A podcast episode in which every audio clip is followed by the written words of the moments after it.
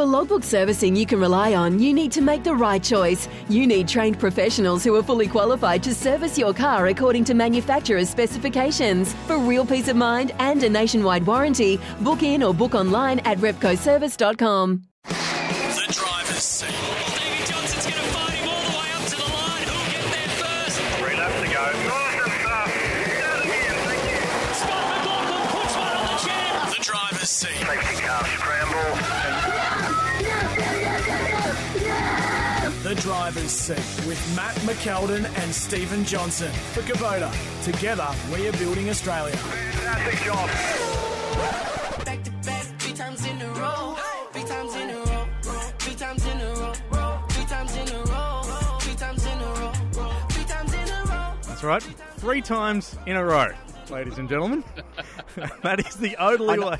I know the young kids call that music, I think. I think that's music. I, think, I doubt that that was being played in the garage of uh, Mustang Sally. But yes, three wins in a row for Steven Johnson. He is the reigning, defending um, Touring Car Master champion once again. But unfortunately, can't join us in the studio this week, Matty. Uh, no, he's either hungover or he's uh, he's... in a drive-through somewhere, or more than likely, he's probably on his way to work somewhere, because the man, I looked at his schedule this week of how often he flies. Oh, is there a level above platinum in your frequent flyer miles? Like I used to be gold, I've now dropped to silver. Mm. And then I think there's a platinum as well. The amount he flies, there's got to be like a chairman's elite or, you know, some special room that he can go into, because that boy's got about half a dozen flights to ten flights this week alone. Now, that, uh, essentially, it's uh, it's Johnson level, and they give you crisp, complimentary Krispy Kremes at the uh, terminal, ah, I believe. But, there you go. But uh, the great man does join us via phone. Please welcome the twenty nineteen Touring Car Masters champion, Steven Johnson. Hello, oh, Stevie. You, fellas. I'll tell you, um, I wish I was in there to backhand you, Matthew. I seriously do. He's probably hung over somewhere. What? Is, come on. You know I drink very little. I do know you drink very little. I'm just mucking around. But, uh, but mate, seriously, though, hearty congratulations. Three times. You know what it is, Nimsy? Mm. We've been on the air, what, three years, three and a half years? Yeah. I reckon that's what it is. We've made all the difference. Oh, absolutely. How good's that? No, but Steve, we, we do have, we do have, we have to go through your weekend at Sandown, because not only did you uh, pilot Mustang Sally to an incredible performance and retain your Touring Car Master champion, but, uh, Championship, but you were also up till all hours of the night on Monday, uh, not Monday, sorry, on the Saturday evening, and even though you didn't even have to race the next day. I mean, talk us through that, mate. Yeah, Nemzi, it's been it was a, it was a huge weekend and a huge night for us, because uh, the Mustang has had a few little niggly engine dramas, believe it or not, the last three race meetings. We haven't put our finger on exactly what it is, because um, it hasn't been able to be fully stripped apart. So mm-hmm. It took a turn for the worse on Saturday afternoon, which in race three, so we got the trophy race and then uh, the second race, which is the main Uh, I guess the main championship race, and then race three. Um, so it was probably lucky that that race got, uh, say, like there was a safety car came out, and then they, they ended up declaring a race after seven laps under safety car, or it was under safety car. We had, I think we had three or four racing laps and three laps under safety car. Mm-hmm. Uh, because we had a, yeah, it was fluctuating with oil pressure. It was doing a few things that's not right. Once we pulled the filter out of it and had a look and did a service on it on Saturday night, it didn't look very good at all. So, yeah, mate, we, we pulled the old twenty seventeen Donk out of the truck and uh, threw it in the car, and we were there until about one a.m. on uh, Sunday morning, and got a few hours sleep, and then we're back there at seven and uh, and everything. And, and then, unfortunately, uh, in the, obviously the Toyota eighty-six race was a big accident, yeah. Damaged the fence too much to... that they couldn't actually repair it in time and was going to push everything behind schedule. So we got dropped, unfortunately. So I did one racing lap in the Toyota eighty-sixes, which I was double duties with on the weekend, and um, and no laps in the T C M. So, yeah, it was a bit of a bummer. I would have loved to have finished off the year proper in Mustang Sally and, and really given it a good crack for the for the last race. It wouldn't have been very cold on Saturday night while you were changing that engine either, I would have thought, at one o'clock in the morning in Springbar. No, no, not at all, mate. It was... Uh, There's no heaters around and there was nobody around, and I'm fighting with all of these security guards that are, you know, running the show. And um, yeah, it was it was it was an interesting night. Put it that way. I, I we'll talk briefly um, about Toyota eighty-six because a couple of things. Uh, Nimsy and I were, were watching the coverage, and that little piece where they crossed to you, and you were talking whilst the telecast was going, whilst you were racing. Geez, Louise, that hark back to the days of race cam with your dad heading down uh, Conrod Straight. And you pulled the world's best pass coming onto the main straight and then threw in a little bit of Bill Laurie. Got him on the way through when you passed him. That was vintage stuff.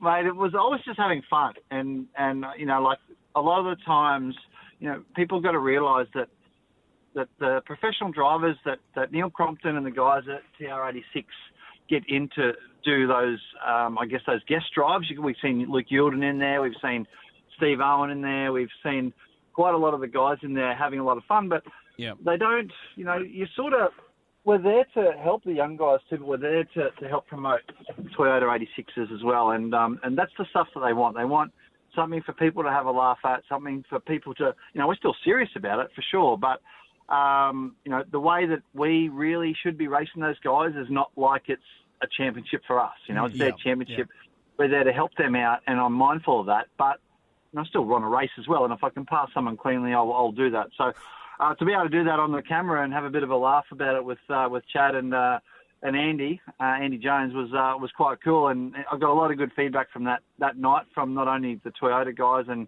and Neil Crompton, but, but a lot of fans as well. They thought it was great.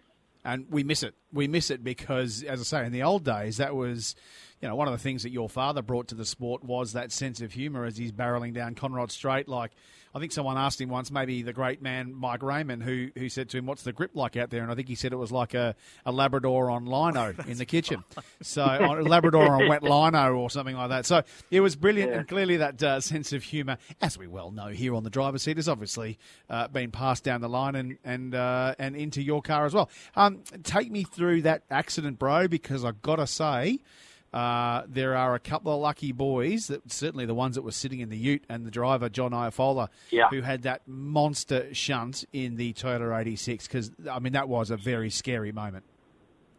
It was, it was, matey. Uh, it, like, it obviously, first lap, everyone's quite close, and um, I, I was only probably three or so cars behind that. Uh, happening and three or four cars behind that. So I, as I come over the hill through that fast left-hander, I was actually watching him go across the grass to the left and Oof. Then start to barrel roll. And then I stayed hard right. Yeah, I got passed by someone behind me, but I, I knew instantly yeah. that it was going to be a red flag. To see where that car ended up, uh, I knew it was going to be a red flag. So it, it didn't bother me to get past at all. I just slowed up um, and then, you know, like the guys... that race, and if I was racing for a championship, you know, I wouldn't be watching that thinking, oh, geez, please, you know, end end okay, end the best possible the best possible way it can. Yeah. Um, the other guys are just head down, you know, there wasn't a yellow flag out at that stage because the car was still having its accident, so you're we're allowed to pass. Um, so I basically was more worried about John's accident than I, than I was about losing a spot or two. So. Um, but yeah, it was it was pretty scary, and to to see where that ended up, um, it was uh, you know it was incredible that nobody got seriously hurt. And we, we've there's been a lot of chat about that accident through the week by people who weren't necessarily racing fans, but caught it on the on the news that night around the country. Um, and they often said to me, Stevie J, oh, my goodness, that was so violent. You know, he rolled so many times. But the reality is, is he's damn lucky he did roll, because you saw that he landed on top of that ute. And right beside that ute is a giant flat tray, tow truck. Mm. And had yep. he made that fence, and the fence was ultimately what tripped him up in the end, it started the roll process. Well, a big Manitou, it was like a big Manitou tractor, wasn't it? No, there was just to the right, just to the other side, the left of the ute, if you're looking at it in a picture, there's an actual flat yeah. tray. So had he yeah.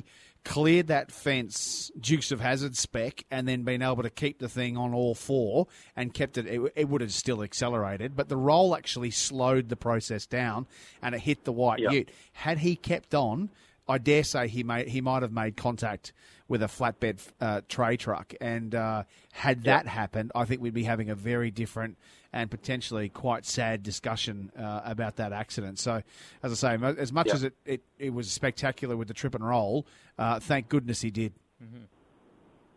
Yeah, I, it, it, it's one of those things that they look spectacular because the thing's flipping through the air and there's bumper bars and exhausts and wheels and things flying off it. Uh, but in reality, um, it's actually every every one of those impacts is not massive, and it's actually slowing the car down, the actual speed of the car down. Um, yeah, obviously it's not ideal to be flipping through the air, but much, much better than having a, you know, a sudden impact and a sudden stop.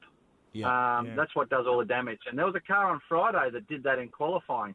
Came over the top, they went the other way, went to the right, and hit the guardrail and destroyed the car, destroyed the guardrail. Um, and that would have been a harder impact than what John had with that roll. Having said that, my worry is obviously all the debris that was coming off that car.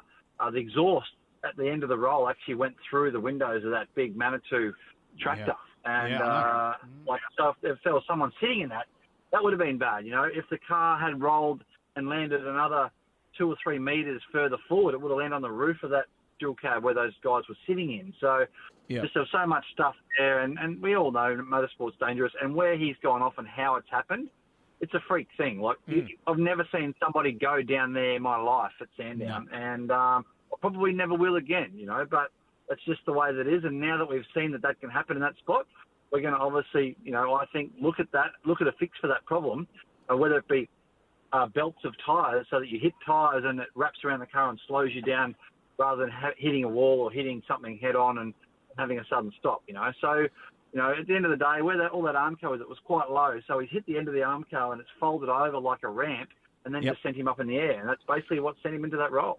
Yeah, exactly. And there there are there are a row of tyres, had he kept going straight, Um, as opposed to going left, there's a row of tyres there to, to, to catch and arrest the car. But I'd say I, I, yeah. I, there's, there's, there's two things that uh, I love about it. One, um, when old mate got out of the the, uh, the dual cab, fair dinkum oh, looked like he was just getting out to go to the bakery. Yeah, it literally was just like, was there was that a Toyota yeah. eighty-six car just on the tray? Or... Yeah, what happened there? Like he rolled out, pulled I'm... his D A X up, had a look around. Jeez, it was just was close. Like, woof. I'm going to go to the... You uh, wouldn't, like, you wouldn't have... Unless whoever was sitting in the driver's seat there was looking in his rearview mirror, which you wouldn't, you'd be looking out the windscreen at watching the leaders coming around that turn nine. Mm, so yeah. they would not have expected that at all. And then all of a sudden to have this, you know, this eleven hundred kilo, twelve hundred kilo car land on your tray upside down. Actually, funny story. I, I may, I may or may not have seen that actual car, which was... let me tell you, a rental car. um, I may or may not have seen that car outside of my hotel last night when I arrived home from my T C M dinner, and I may or may not have laid on it upside down and got a photo. How do you reckon the conversation's going to be when he rolls back to the Hertz desk at the airport and says, okay, now, this is what... Any damage, sir? Okay, this is what happened. Yeah, just like... So, do, do remember that ins- there, remember the I'm insurance, having a four and twenty. Remember the insurance I bought at the start? Yeah, yes. You're going to need that one. Yeah. I was hoping it was someone's work car, and he'd sort of said to the boss on oh. Thursday, hey, do you mind if I take the ute into Sandown? Just, I'm just doing some marshalling on a corner. Imagine that conversation Monday. Hey, uh, boss, remember that ute that we talked about? mm, mm. I hope Big we get, accident. Hope we, yeah. that. We, try, we tried to fit a Toyota eighty-six into the back of it, and it didn't work. Well, we still got a bit to talk about after the Sandown five hundred. Steven Johnson joins us via phone. You're listening to The Driver's Seat for Kubota, Building Australia. This is The Driver's Seat for Kubota, Building Australia. Welcome back to The Driver's Seat. We do it thanks to Kubota. For over forty years, we've been making tomorrow matter. Together, we're building Australia. Nim Tesoro and Matt McElden in the studio with you this morning. Steven Johnson joins us via phone. Now, with all the laughing, Steve Johnson, I must throw the journo hat on for two seconds and talk about D J R Team Penske and the sensational news over the weekend that they had uh, been pinged for an engine irregularity, and uh, Scotty McLaughlin's Bathurst pole had been taken away from him. I mean, we love the doc and we love D J R Team Penske, and they've been sensational on track this year. But geez Louise, they have made or there has been some things this year where they have not won the P R war. They've won on track, but they have not won the P R war. What has gone on there? Yeah, it's um, one of those. Like I, it's it all seems to happen in the last month, hasn't it? And mm, I think yeah. in the last month there's been more bad press than there has been in the last twenty-five years of, of racing in uh, uh, in you know, supercars and touring cars and that sort of thing. So um, obviously these big teams, they don't necessarily, or a lot of them, or they don't do their own engines. Um, a lot of them have got uh, outside companies that do their engines, and D J R Penske is one of them. Mm. Um, you know, Triple Eight is another. They've got another outside source in Kenny McNamara from K- KRE, KRE Engines doing yep. their engines. Mm-hmm. Yep. So they so they rely heavily on these uh, these companies to hey, deliver them the best possible engine package within the guidelines of the rules and, and obviously the power. And it's so complex how the whole system works with regard to engine power, parity. Supercars have got their own technical division that look at this sort of stuff. They monitor it. They dyno engines. Um, and uh, and to be fair, I haven't obviously, I haven't even spoken to the, the doc, uh, Ryan Story about it all. I haven't even spoken to Dad about it all. I know he's very angry about it all. Mm-hmm. Uh, that's all he said. He said, I'll fill you in later, because I asked him on Saturday and, and uh, he, or sorry, Sunday morning. And he said, um, uh, yeah, I'll, I'll talk to you about it, you know, in a week or two. Mm-hmm. So yeah. I didn't know anything about it, to be fair, until it all came out. And um, uh, it's one of those things that uh, I don't know if the measuring, the way that it's all measured is the same between the engine, uh, I guess the engine business that, that builds and, and does those engines, and obviously supercars. So uh, there's a there's an, obviously an irregularity in what's ever happened with regard to lift. And now this is all about Um, there's, there's control camshafts, so everyone's got the same camshafts. Everyone's got the same uh, basic, you know, dimensions with regard to the upper portion of the engine, so the heads and, and the valve train and all that sort of stuff. Um, so for whatever reason, uh, whether it's because the engine had an issue and that's the reason why they did pull it out um, or not, it's, you sort of, when you think back now, if it did have this irregularity and it was only on, I believe it was either three or five cylinders, Uh, but it wasn't. Uh, but obviously, there's there's dual um, valves per cylinder. So so you've you've obviously got sixteen valves, obviously eight exhaust and eight inlet. Uh, so out of the sixteen, there was only five that were irregular, and we're talking irregular like, uh, you know, one or two thousandths of an inch. So to put that into perspective, uh, this is say point. zero zero zero two or zero zero zero five, I think, was the worst one. And we're, and and the size of a hair on your head is zero point zero zero five or something like that. So mm. so it, it's less than half the thickness of a hair on your head is what, wow. what they're talking about here in the irregularity side of things. So in very in very basic terms, Steve, whilst it's outside the parameters of the control engine of uh, control engine parameters of supercars, that amount of difference in the lift and that amount of uh, uh, that amount of irregularity, will that give, could that give any kind of advantage in any way, shape or form to that engine at all? No, I don't believe so. Not at all. I don't, and the I... thing is that that's, what the weird thing about it is, because it's a controlled camshaft from supercars, the camshaft is the thing that controls the lift. Obviously, you've got rockers that, that can manage that, but Um, it, it's it's something that it's just weird how it's only on five out of the sixteen, um, obviously valves and, and rockers. So yeah. the the thing with that the thing with this is they they or, the, before they measured everything, they put the engine on the dyno, because they always dyno, as in supercars will dyno the engine, and they will make sure that it's within the power and the yeah. torque curve parameters of supercars. Okay, so that engine was done and it was cleared and it went to the track and it went into the car uh, and then it came back from Bathurst after being pulled out at qualifying, from qualifying, went back on the dyno. The figures were exactly the same.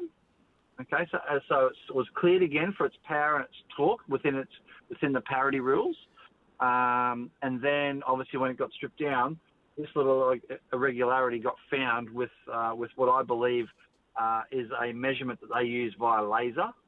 Uh, and maybe you, you look at the, the engine department and they may measure it with a micrometer, and that might be the difference. I don't know. Okay. Uh, I'm just speculating on that, but that's what we're talking about there. So, so it's very, very interesting, and, and I'm sure that it, I don't think there's any power advantage. I definitely don't think that any of it was done on purpose. Of course. So um, it's just one of those things that I think that uh, has maybe caught them out. So, question, and I, and I hark back to your supercar experience here.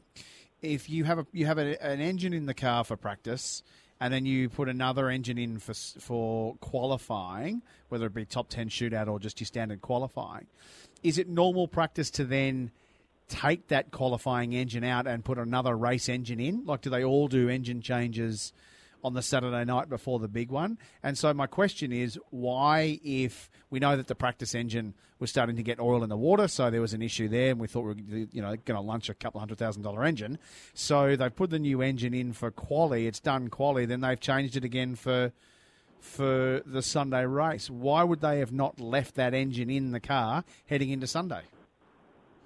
No, well, that engine started in the car at the start of the week. So the car went down to Bathurst with that engine in it. It right. did all the practice. It did qualifying. It did the shootout. Then they found the uh, water and the oil issue, and then they pulled it out and put the race, put like not the race engine, another engine in for the race.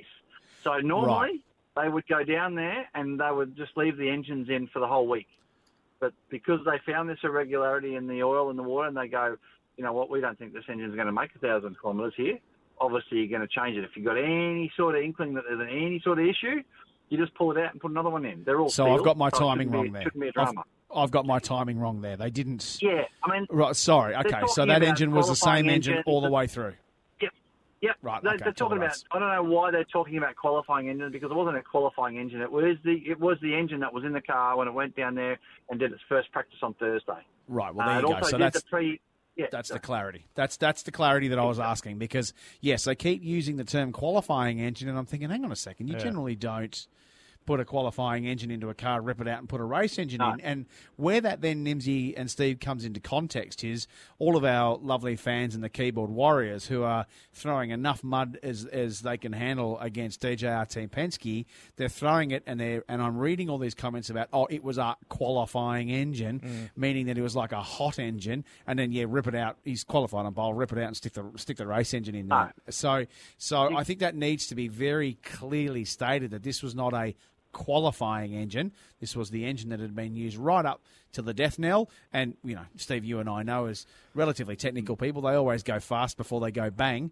Um, uh, they've pulled it out of the, the top ten shootout and gone, this thing's about to go bang. Mm.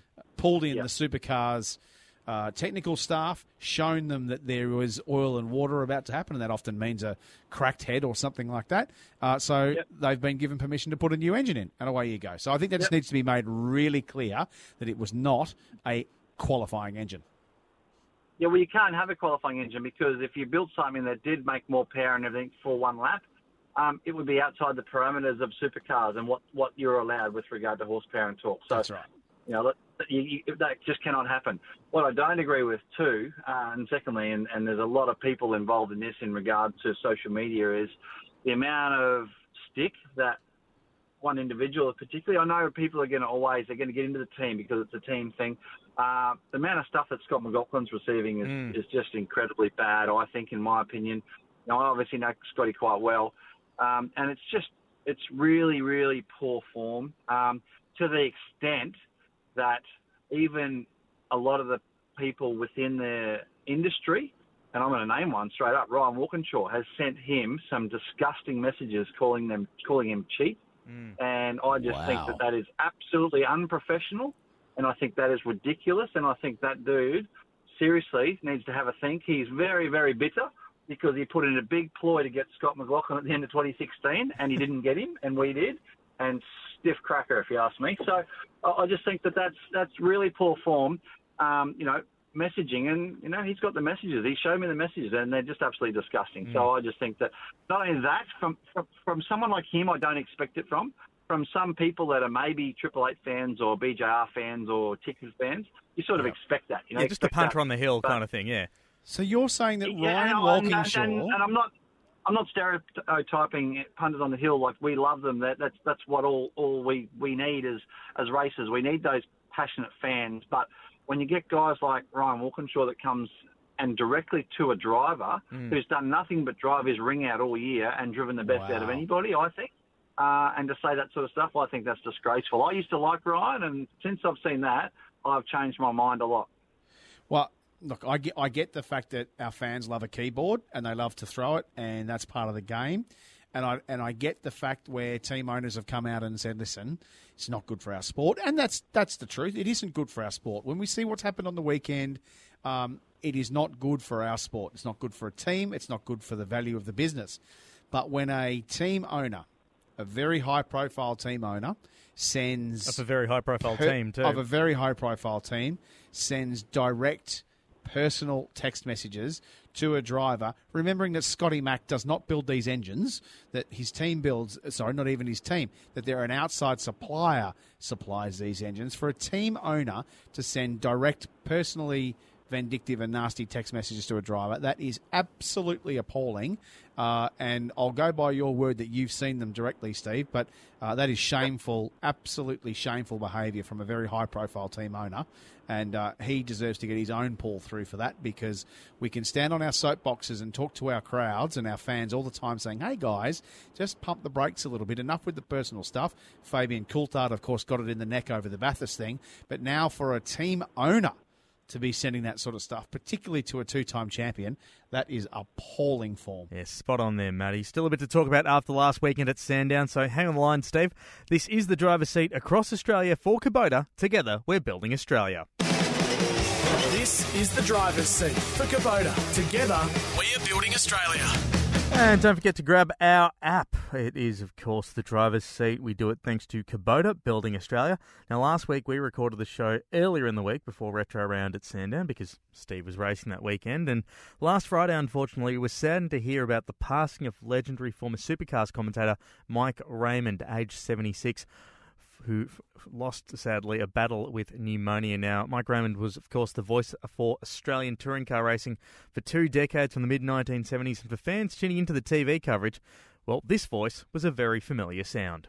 Sunday, February twenty-eighth, nineteen eighty-eight, and the dawn of a new era in Australian motorsport as Melbourne's new twenty million dollars Calder Park Thunderdome awaits the start of the Goodyear NASCAR five hundred.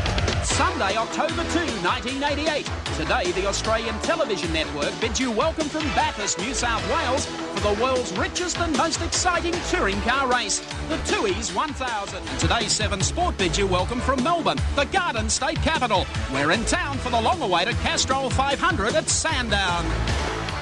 I had that many of those intros to go through because literally, if there was a racetrack, if there was cars going around it, Mike Raymond was there. He was. Uh, like, you think about...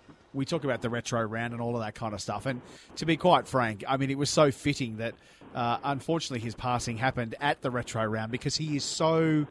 Um, so much a part of what Supercars and, and Australian Touring Car Championship used to be. Like, I remember Steve and I are about the same age. I think I'm just a touch older than him, but you never used to get live coverage of the racing. You'd have to wait until about ten o'clock on a Sunday night. Uh, and I used to sit there and listen and wait for Mike Raymond and the and the Crimson Coat Brigade. And so just listening to that sort of stuff takes me back twenty-five years to the point where I fell in love with motorsport. He was an incredible entertainer, and he put a lot of sizzle on the sausage, and uh, a very famous person within our within our sport, and he will be sadly missed, particularly his ads for Speedway. He used to call them the Kings with Wings, be there, and he used to do all of that sort of stuff. Had a real knack for being able to uh, rhyme and, and, and put a real lyric around our sport. I loved him, and he'll be sadly missed, I, and, and thank goodness we have so many of his calls in the bank and uh, and recorded so that we can forever go back and have a listen to the greatness that was Mike Raymond. No, mate, I totally agree. I mean, he for me, he is he is to motorsport and, and Channel seven as what Darrell Eastlake was to Nine's Wide World of Sport. Mm. You know, or I Murray think Walker to Formula those, One. Or Murray Walker to Formula One. You know, you just get these. Obviously now it's, it's moved on in times. Um, you know, I think it's great that we've still got guys that we can recognise like Neil Crompton, uh, in that in that role in, in, in supercars and motorsport, and you, you've got Martin Brundle in Formula One. But it just, you know, I still remember these guys, and I, you know, as you said, Matty, we grew up with these guys. You know, that's that's what we would listen to on a Sunday morning or a Sunday night when we were allowed to sit and watch uh, the racing or whatever it might be. So it's um, really sad to see him go. It wasn't ideal the way that it all all happened. Obviously, he succumbed to pneumonia, and uh, mm. it was one of those things that that um, you know, we've been a close family friend of the Raymonds for a long, long time. So, you know, obviously our thoughts and prayers are with the whole, you know, Andy, his son, and, and, and the whole Raymond family, because it's it's it's definitely a tough time. It's it's it's something that I said to Dad the other day. I said, you know, the worst thing about getting older, Dad, is that all your friends start to fall off the perch, you know. And mm. if you're doing all right, you'll instantly see it. And unfortunately, we're starting to see it now, which is sort of gut-wrenching, but you unfortunately know it's going to happen at some stage. I think, I, I don't think um, people realise the level of involvement that Mike had back in the day when it was the Australian Touring Car Championship that was faltering. And then, of course, Tony Cochrane came around to uh, kick off the V eight Supercars Championship. And Mike worked diligently in the background to make sure that deal happened. He did, and he had a massive involvement with that. You know, he was... he he. He spent his whole life just trying to, yes, he made a, a very good career out of commentating and, and being that, that frontline person to get that news out uh, week in and week out. Uh, but he was also behind the scenes working very hard because he actually loved it. He had massive passion for it, and he just mm. he just wanted to see it go go from strength to strength. And, and I think that he can be very proud of what he achieved and what they all achieved. And, uh, Uh, and I think that, you know, that really set the tone for what it actually is today. one hundred percent. And we know that our friend, the V eight sleuth, Aaron Noonan, mm-hmm. has got lots of uh, lots of footage in the can of interviews and and uh, lots of audio around Mike Raymond. So, uh, uh, as you say, um, uh, our thoughts are with the Raymond family, uh, and just a massive thanks from everyone in our community, within our sport, because, uh, as I say, yeah. he, he set the tone. He was the leader, and uh, he put a lot of sizzle on the sausage and put a lot of colour around that that uh, that just the coverage, frame yeah, and, and yeah, the coverage, coverage of Johnson and Brock and Moffat, and and he built up the rivalries, and he had wonderful chats with your father down Conrod Strait and, and around Bathurst with the original race cam sort of stuff, and uh, he was as much a celebrity in those days as the drivers. Absolutely, he was, and you just couldn't imagine watching a race uh, without it, because it's it's sort of like. Um, you know, you, you get, I, I guess you, you, you become familiar and understand uh, the, the people that are calling certain things, you know, I mean, whether it be the Melbourne Cup, I, and I'm not a horse man, I can't remember his name, I know the guy Bruce that, that has called the Melbourne Cup. Yeah, yeah, Bruce is for A F L as well, you know, like it's it's one of those things that you just, they've become synonymous for what, you, what you're doing and what they're, they're trying to get to you. Um, through the T V and the information they're feeding. So, like, they get you into the race as much as you are watching it. And I, and I think that that's what Mike did very, very well. And, uh, you know, guys like Neil Crompton took a lot away and learning from these, these sort of people. And, uh, um, you know, you're either good at it or you're not, or you've got to work hard at it. Like, as we know, some people in the uh, commentator uh commentated box at the moment has to work very hard on it to try to be half okay, but um, it's uh, uh, but, uh, but Neil does a great job. How's that for a veiled backhander, Mark Scaife? I don't know. Yeah, that's terrible. I know Scaife well. I've grown up with him a lot, and, and I I get along with him well. But you know, I can say this, and and not being uh, mean or anything, but he he's known Mike Raymond. Mm. He's known Mike Raymond. You know, and and. You know, I, I think that to try to compare anybody to Mike Raymond is unfair. I think he'd be the first to admit that too. But uh, one last thing that I did, uh, I think I thought was a very nice touch. A lot of drivers and teams actually did uh, put little tributes on their cars. But uh, what Techno did, replacing the channel, like making that Channel seven logo that they already did for their own, car, own fantastic retro livery, but putting uh, Mike's face in the bonnet around the old Channel seven logo was really, really cool, I thought. The old Bobby yeah. Morris livery from nineteen seventy-nine. And uh, yep. it was perfect. It was absolutely perfect and a, a wonderful send-off. Um, I felt for I felt for Neil Crompton because he was one of his mentors and, and uh, yep. he had to put on a brave face all weekend. But... Um, Uh, we say farewell to him, but he will never be forgotten. Mm, and uh, the, there is an abundance of footage there. It was an absolute pleasure to go through it all as I was putting through that little package at the start. But, uh, Steve, we've kept you for far too long, mate, but uh, thanks for sp- spending a bit of time, as I keep saying, on your own show. Uh, yeah, I know. Sorry, guys. I, I'm the only reason he called through is so he could send an invoice. That was the only reason. He said, yeah, I'll have a quick phone call. Now, watch the invoice come through red hot. It's going to fire straight through in about five minutes' time. Oh. Well, Steve, we'll see you back in here in the studio next week, mate. No worries, fellas. Thank you. This is the driver's seat for Kubota, building Australia. Great to have your company on the driver's seat. Matt McElden and Nims is all here. Steven Johnson obviously celebrating another hard-fought three-in-a-row win for the T C M. He did well, didn't he? Did very well. Donuts all round. Donuts and beers all round. He did amazingly well. I mean, he's been so consistent this year, and um, such a pity that we didn't see that final race on uh, on the weekend mm. because of that, that Toyota eighty-six accident. But, yeah, I mean, look, you know, how can you fault the guy? He's not in a car full time, and yet he drives that thing like he's a, a full-spec supercar driver still. And uh, and now we put Mustang Sally away, and we eagerly await the X D. I'll tell you one thing, too. Talk of that Toyota eighty-six crash. Those guys in the, in that ute must have gone and bought some lucky, uh, some. they, they've got some uh, lucky rabbit's foot. They've got Powerball tickets because, geez, that could have gone.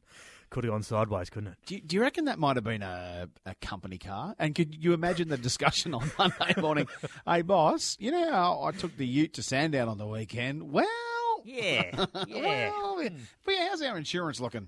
And how, imagine trying to explain it to the insurance company. So here I was. I was just sitting there. I wasn't moving. Mm. And then a Toyota eighty-six race car rolled over and fell straight on the back of our car. Could you imagine the boss being I like, promise. That sounds like absolute B S. Oh, don't worry. Don't worry, Correct. boss. There's yeah. plenty of footage going around if uh, you don't yeah, believe it. Just, just jump on the socials. You'll see it. Well, we've got to get into some big moments from Sandown, so let's do our Bendix Brakes Big Moments. Now on the driver's seat, another Bendix Brakes Big Moment. Bendix, Australian technology for all-weather confident braking. Yeah, when it's time to change your brakes, fit Bendix Brakes and don't accept anything less. Let's get into one thing, and that is, of course, the Sandown five hundred. So, as we always do, let's consult the footage. The right rear. Oh, we've got a drama going. So all of a sudden, oh, man.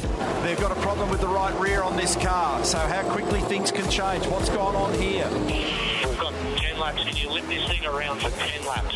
We've been just talking about the extraordinary drive, the way in which the car's been working, and now something has let go in the rear of this car. It's gutting, but that's uh, that's racing. Um, it's a real shame. Would have been a nice one too, and Pertec Cup would have been close, but um, yeah, just just gutted. Never won this race before, so it would have been great to get it, but yeah, part failure with ten to go. Just a shame. Yeah, obviously, Shane van Gisbergen, he did one hell of an epic drive, as did Garth Tander too, because when you saw um, Matty at the at the start of the race that where he was going to be, where do you think he'd uh, where do you think that he'd end up? I think we always thought that they were going to be really strong. I mean, I think I always think you look at those those combinations of Garth and S V G and Lowndes and Whincup, and you you look at the history and you go, okay, well these guys are absolutely rock solid. They are. Uh, they are a team full of A drivers. There's mm. not a not a B driver in there. So um, the only question was, was was the Commodore going to be strong enough heading into this uh, endurance championship yeah. based on the dominance of the Mustang previously? But if you just look at the pedigree of those drivers, I mean, it's absolutely unbelievable. And you know, we saw Lowndes and Whincup win the uh, win the cup, but. Boy, oh boy, poor old S V G. I mean, Nimsy, when you're in a race car and you're sort of within the final ten laps of the flag and you're winning and everything's fabulous, you hear every rattle, every squeak, you feel everything in the car so, so clearly that I cannot imagine with ten laps to go that a tiny little bolt falling out of under the yeah. suspension there. Put pay to it. And I can't actually believe he drove it as hard as he did when the thing sat down on the right rear, because that was phenomenal. I mean, that, that could have let go at any time, but such is the bravery and uh, panache of these guys and skill that he just kept right up. He kept right up at all the way through until the team said to him, mate, you got, you, got you really got a bit. You've really got a bit now. The, the most telling thing, too, was seeing G T's reaction, too, because they had the Pertec Enduro Cup stitched up. That was all theirs because oh. the Red Bull Red Bull Holden Racing have been the most consistent throughout the Pertec Enduro Cup. Yeah. And it's funny too, because I, as I said, I, my missus, who unfortunately or fortunately, depending on your uh, example, has had to put up with a absolute rev head for the past couple of months in the Pertec Enduro Cup. I remember during Bathurst, she's like, "What are you getting so worried about? Scotty's got this. Scotty's got this." And I'm like, "Yeah, you never know in racing. You never know." And then mm. we saw what happened on at the Gold Coast six hundred, because there was all the talk that Scotty's going to wrap up the championship there. Yep. Didn't happen. Nope. We saw that uh, S V G and G T had one hell of a drive to get from the back of the grid all the way to the front. There was there was something like a twelve second gap between them and uh, and the rest. But at the end of the day, it just took one little bolt, one bolt to undo. Just a one bolt. Yeah, one hundred percent. And, and the, it sort of talks, it, there's a couple of things that stand out to me about the, this event, the Sandown five hundred. I love the fact that you can still start from last and be in a position where you can win a race. Mm. Because that shows within our category, with the right skill, the right mechanicals, Uh, and the right strategy from the team, that even though you don't qualify on pole or the first couple of rows or whatever, um, you can still come through and, and win a race. That's what I love about the Endurance Championship, because there are some there are some championships around the world that if you don't qualify on pole or second or third, good night, Irene. Yeah, but, there's no point leaving ours, the garage. That's right, exactly right. But with ours, you can still, it's particularly in the in the endurance format, you can still get a uh, get a result. So I was gutted for them. You're right. G T went straight into, you know, hands on the head thing. In fact, Lowndes, if you watch the vision, he's the one who spotted before anybody. He spotted that the car had had that failure coming out of the final turn onto the main straight, and uh, it was it was action all stations. And and um, he got in, he got back out again. But you know, that's that's the way the cookie crumbles. These are mechanical beasts, and they can fail. Yeah, absolutely. Feel for the Red Bull Holden Racing team, but at the end, we. To see Jamie Whincup and the combination of Craig Lowndes win the Pertec Enduro Cup, we all pretty much knew that was going to happen. Well, we, we had a very strong inkling that putting together the dream team together and them getting that cup was pretty much a, you know, a fait accompli. We it, it was it was it was winks like odds. Well, you would yes. I mean, you, you look at that combination and you're right. They're, they're they're unbackable. But remembering that it's a combination of not only those two drivers, but the chariot in which they're steering around the park. And that was always going to be the maker or breaker. Would the Commodore be fast enough, and would it stay together? And um, if you could answer that confidently, yes, before the start of the endurance season, then one hundred percent, absolute unbackable odds. Those two, plus a fast, reliable car, unbackable odds. As you say, winks odds. But um, we didn't know that. And so you say, well, okay, yes, the, the the drivers are great. Will the car hold together? That was the question. And the answer to that question was yes, mm. absolutely. It held together. And Triple Eight Red Bull Holden Racing Team did an extraordinary job. And uh, and everyone's now sitting back saying, how many more can they win once they have C. Lowndes in that chair, which they've got him for a couple of years? Uh, one last thing before we wrap up our Bendix Brakes big moment. There was one person that I know was probably looking at S V G's car thinking, hmm, they better fix that, uh, not just before the next round, but for next year, and that would be Team eighteen and Scotty Pye, because that is going to be his car next year. So I bet you Charlie's going to make sure they put a couple of extra screws in. Yeah, absolutely. Yeah, that's uh, that. that what, and again, you're right in what you say. We joke about it, but I can tell you what, those cars now will be back in the factory before we go to Newcastle, mm. and they will be poured over, and they will have different uh, different mechanical things added to them to make sure that that does not happen again. But again, it's so rare, but it does happen. There's been plenty of people who have been in the lead of the great race, Uh, the Bathurst one thousand, and literally a twenty cent part mm. has let go, and all of a sudden a, a multi hundreds of thousands of dollars uh, of commitment has gone down the toilet. So it's just motorsport. We don't see it a lot these days. It was very rare and uh, added a lot of drama to, quite frankly, what was a relatively pedestrian sort of race. Wasn't yeah. much going on. Yeah, unfortunately. And But, you know, it gave us something to talk about. But that was our Bendix Brakes big moment. Thanks to Bendix Australian Technology for all weather-confident braking. You're listening to The Driver's Seat. Thanks to Kubota. Together we're building Australia. Hey, make sure you download our app from the App Store. It's got all the latest, uh, everything motorsport, not just V eight supercars, Rally, uh, Shannon's Nationals, T C R, F one, all the socials, you name it. Get it on the App Store. And uh, we'll catch you next week. It's Tyre Power's Big Footy Final Sale. To kick things off, you can get the power to buy three and get one free on selected Toyo passenger car and S U V tyres. Tyre Power's Big Footy Final Sale can't last. Visit tyre power dot com dot a u now.